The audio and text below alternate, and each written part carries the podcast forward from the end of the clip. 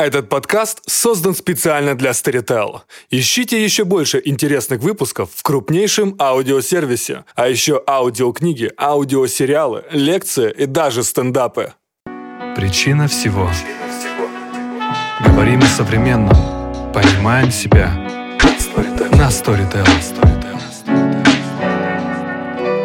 Здравствуйте, с вами подкаст «Причина всего» на Storytel. Я Владислав Тимкин, со мной в студии Артем Новиченков. И сегодня мы с вами будем говорить о маленьком принце Сент-Экзюпери. Что это, сказка для взрослых или притча для детей? А, начнем мы, наверное, с, с того, о чем часто говорим. Как ты познакомился с этим произведением первый раз? Я не знаю, не могу точно вспомнить, когда это произошло впервые. А, такое ощущение, что «Маленький принц» был всегда. Вот есть какие-то такие архетипичные не знаю, советские или общеевропейские сюжеты, которые к тебе приходят очень рано. Ну, типа Карлсона, или Маленького принца, или Винни-Пуха, хотя они все придуманы в последние там 100-150 лет, но они настолько плотно вросли в нашу с тобой жизнь и вообще в жизнь э, многих миллионов маленьких ребят, а, что вот сказать точно, когда маленький принц явился, я не могу.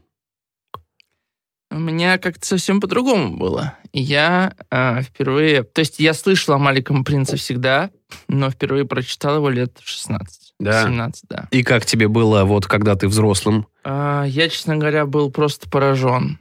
Я был поражен. Э, это был где-то 11 класс, кстати говоря. То есть в 11 классе я впервые Но прочитал ты знал «Маленького о существовании такого произведения? Я слышал про него, конечно. Просто как-то все говорили о нем на самом деле, и когда я прочитал и рассказал моим нечитающим одноклассникам, оказалось, что все уже читали.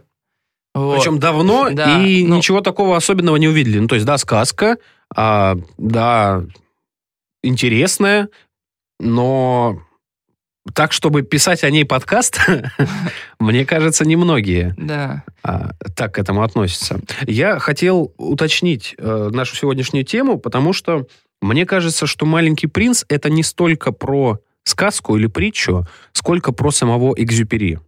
Потому что он был какой-то невероятной личностью по тому, как ему удалось прожить свою жизнь. Ну, расскажи. А, Кроме того, что он участник боевых действий и один из пионеров ави- авиации, а, важно, как он жил и как он умер. То есть здесь все важно. А сколько раз он был на грани смерти, об этом можно только догадываться, потому что в его автобиографическом романе «Планета людей» об этом сказано довольно сухо и конспективно. Но неделю без воды практически в пустыне он проводил. И галлюцинации ловил, и за миражами ходил. И понятно, что маленький принц может явиться только в таком воспаленном сознании на грани э, жизни и смерти. И я недавно узнал, как он умер. Это долгое время было неизвестно, вот буквально до 21 века. Он в 1944 году отправился на боевой вылет, уже будучи эм, водителем реактивного самолета, да, то есть он начинал с планеров, с открытых кабин и закончил а, пилотом в э, вот этом вот шлеме космическом с подачей кислорода. Мгм. И в 1944 году он взлетел со своей базы а, на разведку немецких каких-то военных объектов И исчез. и исчез. И никто не знал, что с ним случилось. И только а, лет назад, в 2003, по-моему, году, или несколько... Несколько лет назад. Э. Да, рыбаки из Марселя а, выловили, забрасывали невод, как они обычно это делают, и выловили браслет именной, который, на котором было выбито а, имя Экзюпери, имя его жены и название издательства, в котором выходили все его книги. И родственники подтвердили, что да, это его браслет, и да, он в нем отправился на этот вылет. Тогда э, была оборудована экспедиция э, по исследованию дна, да, и нашли а, сбитый немецкими ПВО а, истребитель. Экзюпери. То есть он всю жизнь как будто шел к тому, чтобы быть сбитым, и его таки сбили. И умер он э, совсем молодым человеком. Э, Учитывая то, что он уже написал, можно только сожалеть э, и догадываться, чтобы он еще мог написать. А, мне кажется, «Маленький принц» — это такая виньетка а, которую вишенка на торте, а, потому что это произведение очень сложно воспринимать в отрыве от других его произведений. В нем настолько все густо смешано и завязано на темы, которые э, занимали его всю жизнь. Э, я говорю и о «Планете людей», и о «Цитадели», его потрясающем романе, потрясающем по сложности, э, который я прочитал в этом году. Э, но об этом я чуть позже скажу. А пока у меня вопрос к тебе, Артем. Что как тебе кажется, значит «Маленький принц»? Это же явно метафора. Я думаю, «Маленький принц» — это образ ребенка, который есть в каждом человеке. А, и он есть действительно в каждом... Ну, это как бы образ какого-то человеческого, который есть в каждом, но с возрастом. А, в людях этот ребенок умирает. Мне кажется, это про это что вот, э, ну, там вообще много педалируется вот именно эта тема взрослые дети, взрослые дети, да, и он, как э, рассказчик, вроде бы сохраняет в себе эту детскость. Он начинает с первой страницы, где он рассказывает про слона в удаве, да, что никто не видел, э, никто не видел сердцем этого слона, все видели глазами шляпу. И вот это, я думаю, история про принца, это про встречу с детским, потому что принц ставит в неудобные ситуации, задает прямые вопросы, да, э, повторяет эти вопросы, если не получает ответа. Вот это какой-то ребенок, который умирает не только в человеке, но и вообще в европейской цивилизации, как мне кажется, которая э, куда-то устремляется, бежит, торопится, как, да, как в принце написано, на поездах туда-сюда ездит, да, все время Цифры меняет. считает. Цифры считает. Мне кажется, э, это главная тема тема, а, а уже из да, темы э, как бы умершего детства или ушедшего детства, забытого детства, вытекают все остальные э, про то, что такое дружба, что такое любовь, что такое цена счастья, что такое красота. Вот. Ну, вот для меня, наверное, об этом эта книга. При этом, что интересно, вот этот вот ребенок, противопоставленный как бы миру взрослых, он не очень типичный ребенок, как мы его привыкли себе представлять. Объясню. А, Маленький принц неразрывно связан с темой ответственности. То есть вот эта вот его фраза, что утром проснулся, привел себя в порядок, приведи в порядок свою планету, Или, да? мы в ответственность за тех, кого приручили, Именно. Говорит. А, то есть именно ребенок становится носителем ответственности за мир. А, хотя у нас детское связано как раз с обратной, с безответственностью, с Мгм. каким-то ребячливостью, глупостью или а, непродумыванием своих шагов вперед. Да-да, нам надо с тобой подумать о том, что это такое ответственность в понимании Экзюпери. Что такое ответственность? Тема ответственности, мне кажется, это одна из главных тем Экзюпери, потому что ей посвящен 400-страничный роман «Цитадель», который представляет из собой набор притч, которые связаны друг с другом, как э, бусины на четки нанизанные. То есть они Там есть объединены... какой-то единый цельный сюжет? Есть. э, Это все размышления правителя Ага. о том, как управлять своим государством. То есть это условный правитель какого-то арабского народа, Ага. который рождается принцем и растет, наблюдая, как его отец управляет своей страной. И он не понимает очень многого из того, что делает отец. Спорит с ним, с, со всей присущей юности горячностью, а, доказывает ему какие-то рациональные вещи, которые, как ему кажется, отец не понимает. Мгм. Потом отец умирает, и он становится правителем, молодым, неопытным. Он слушает своих советников и постепенно понимает, что они ничего не понимают, что каждый из них отстаивает свою правду, что у каждого из них есть какие-то личные интересы, которые они ставят превыше государственных. И вдруг он со всей ясностью видит ту ответственность, которая на него свалилась. Он понимает, что каждый землепашец и каждый стражник на стене его города а, являются им, а он является ими. Мгм. И он начинает постепенно понимать отца, и вот он медитативно, сотнями страниц пытается передать нам с- с истину, которая ему явилась. Истина об ответственности, которая заключается в деле и в терпимости в смысле постоянства. То есть он такой стоик в этом смысле. И Экзюпери стоик, и главный герой его книги стоик. И он раз за разом в диалогах с своими советниками, Визирями. визирями, да, э, терпит неудачу в том, чтобы объяснить им, что такое благо. Потому что благо, оно все время меняется, оно изменчиво, его не ухватить. И только тот, кто его понимает, кто обретает любовь, как, например, один из персонажей этой книги Геометр, который искренне любит геометрию, а, как она есть, а любые попытки геометрию использовать для измерения Земли или для каких-то кадастровых операций или изменений убивает геометрию, собственно. И вот любовь вот эта к чистоте, мне кажется, для Экзюпери также важна. Слушай, ну давай тогда на тему ответственности поговорим в свете вообще э, тех событий, которые Экзюпери переживал. Он э, родился в 900 году, умер в 44-м, так, чтобы было понятно, что это за рамки. Ты сказал совсем молодым, ну, в принципе, да, 44 года. Э, Он очень любил такой, жизнь. Да.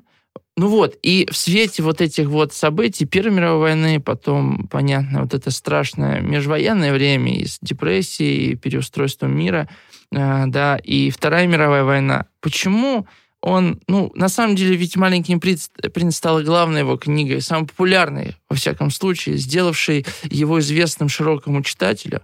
Почему вот в этой книге, и как ты сказал, да, самой густ... ну, да, такая э, книги, в которой все сгустилось, почему а, именно ребенок является вот этим а, субъектом, ответств, который несет ответственность в мире взрослых, когда, ну, как, как ты считаешь, связано ли это вот именно с этими политическими, социальными изменениями, с войной, с, с тем, во что превратили мы этот мир? Я думаю, конечно, связано, как минимум потому, что как будто мы все наворотили таких дел, мы взрослые, что только ребенку можно вложить те слова, которые Экзюпери хочет сказать миру, так, чтобы они не звучали пошло. Потому что похоже, что мы в какой-то момент стали делать что-то не то, о чем а, кричат э, большинство философов 20 века, что что-то пошло не так. Эммануэль Левинас э, вообще сказал, что две с половиной тысячи лет, э, прошедшие э, с Демокрита, э, западная философская мысль занималась тем, что э, создавала апологию насилия и, и конкуренции. И предложил пересмотреть, будучи э, заключенным в концлагере во время Второй мировой войны, он э, предложил вообще пересмотреть наш взгляд на этику и поставить этику вперед онтологии. Что это значит? Он говорит, для того, чтобы что-то сказать об этом мире, мы уже должны иметь какие-то ценности. И если это так, а он предположил, что это так, то мы в какой-то мере... Нет, не так. Мы полностью ответственны за то, как мы воспринимаем другого. И тем самым он переворачивает вообще а, игру и как будто становится на одну сторону с Христом, например, который говорит э, «подставь вторую щеку». А Левинас, сидя в концлагере, понял, что только в его власти а, то является ли его надсмотрщик человеком или нет. Потому что человек, как обращенный к тебе другой, неизбежно раскрывается в твоем взгляде, и ты несешь за него ответственность.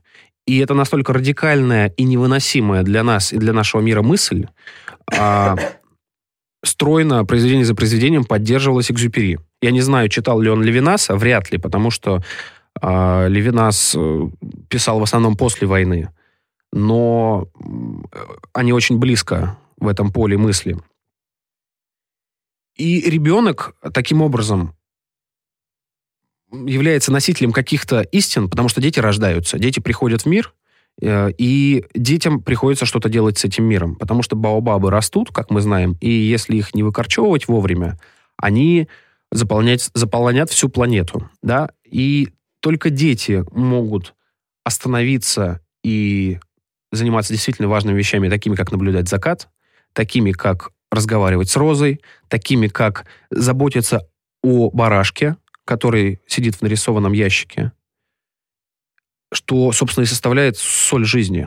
Слушай, а тебе книга э, не показалась э, какой-то вот э, назидательной, что ли? То есть ведь Экзюпери э, даже не в словах э, принца, а, ну, как бы в словах рассказчика постоянно говорит, ну, взрослые они не понимают, им дай цифры, им вот дай посчитать. То есть вот эм, тебе не кажется, что какое-то высказывание, оно такое как бы делит на все, все на своих... Не, нет, делит все на своих и чужих. И, естественно, какой читатель, читая «Маленького принца», скажет, я-то на стороне «Маленького принца» и рассказчика. А, э, э, точнее, да, ну, какой скажет, что да, я тот, который считает цифры. Да, Ведь я никто обыватель. не, да, Никто что я- не скажет. Никто не Конечно. скажет. Тогда, понимаешь, то есть вопрос в том, э, ведь, да, я вот в 17 лет прочитал, и всему, всем моим ровесникам эта книга очень нравилась. Всем моим одноклассникам, друзьям. Это нравилась книга, она была хитом вообще, на самом деле. И большинство из них стали как раз теми людьми, которые считают цифры, ездят на поездах постоянно. То есть э, я про то, что... Но это неизбежно. Также мы читаем Чака Паланика с его бойцовским клубом, клубом, и мы не можем себя не ассоциировать с главным героем, который против системы, который э, дерется, все сразу хотят бойцовские клубы организовывать в своих городах, но при этом они становятся теми самыми чиновниками и обывателями в большинстве своем, а, против которых и направлен а, бунт. То же самое во время французской 68 года студенческого восстания один из философов, я точно не помню кто, а, стал нерукопожатным, как бы, потому что он вышел к этим баррикадам, да, понятно, что со стороны тех, кто строил баррикады, был Сартер и всячески разогревал этот конфликт, а этот человек подошел к ним и говорит, что вы бунтуете? А там же был вот этот вот известный э, под асфальтом прячется пляж, под брусчаткой А, да. прячется пляж, да, он говорит, что вы бунтуете? Вы же через пять лет унаследуете отцовское дело и будете все бухгалтерами. И, собственно, так оно и произошло, и ему это не простили, потому что бунтовали дети очень м, состоятельных людей, тех, на ком строилась французская империя. Я просто э, к чему это э, говорю? Я, я тоже понимаю, что, естественно, Экзюпери писал эту книгу не потому, что он мир хочет изменить, наверное. Но э, вст- встает такой вопрос. То есть люди, которые, э, грубо говоря, да, если есть мы и они, мы — это маленький принц-рассказчик, они — это бухгалтер, да, грубо говоря, да, если есть мы и они, то человек, который э, на стороне мы, он, читая «Маленького принца», не читая «Маленького принца», все равно будет видеть прекрасное, заботиться о Розе и барашках. А человек, который будет они, также читая или не читая эту книгу, также будет читать, э, считать цифры, ездить на поездах и так далее.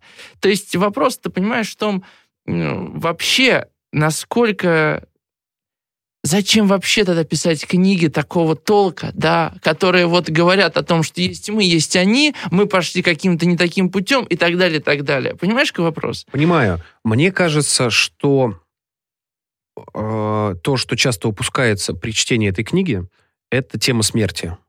И на самом деле нет никакого разделения на мы и они, потому что мы все смертные. Просто как будто кто-то это понимает, а кто-то не понимает. И маленький принц, он же в конце для того, чтобы вернуться на свою планету, должен умереть. И это невыносимо больно для главного героя. Он не понимает, как это может быть, чтобы дети умирали. И здесь он близок к Достоевскому, да? А в его автобиографическом романе «Планета людей» есть такой эпизод, когда ему впервые доверили лететь через э, Средиземное море, доставлять почту. То есть он из Франции отправляется в Дакар, это Сенегал. То есть ему надо перелететь Сахару, а, и он счастлив от того, что ему предстоит как бы приключение. И его разбудили там в полчетвертого утра, он садится в автобус, еще темно, он едет по м, ночной дождливой а, Тулузе на аэродром, и приходит автобус, и он полный а, людьми, которые едут, едут на работу. И он говорит, я среди этих бухгалтеров в этой железной коробочке еду навстречу главному приключению своей жизни, а они все себя убили до срока. То есть он им даже не сожалеет. У него есть братство э, летчиков, о которых э, он с огромной любовью и уважением отзывается, зная, что каждый из них может не вернуться, потому что тогда была такая эпоха а, первооткрытий. Впервые самолет отменил пространство, да, впервые а, он открыл нам то, какая планета есть на самом деле. А вот эти люди, ему их даже не жалко, потому что они сами согласились на такую гарантированную жизнь. То есть жизнь, в которой есть гарантии, говорит Экзюпери, это ложная жизнь. То есть вы можете себе устроить уголок мира, где есть роза, где вы выкапываете баобабы, но все равно смерть есть, все равно есть несчастье, все равно есть м, неожиданности, и от всего не застрахуешься. И, собственно, ты либо живешь, а, учитывая это и понимая, что все человек, либо а, строишь иллюзии.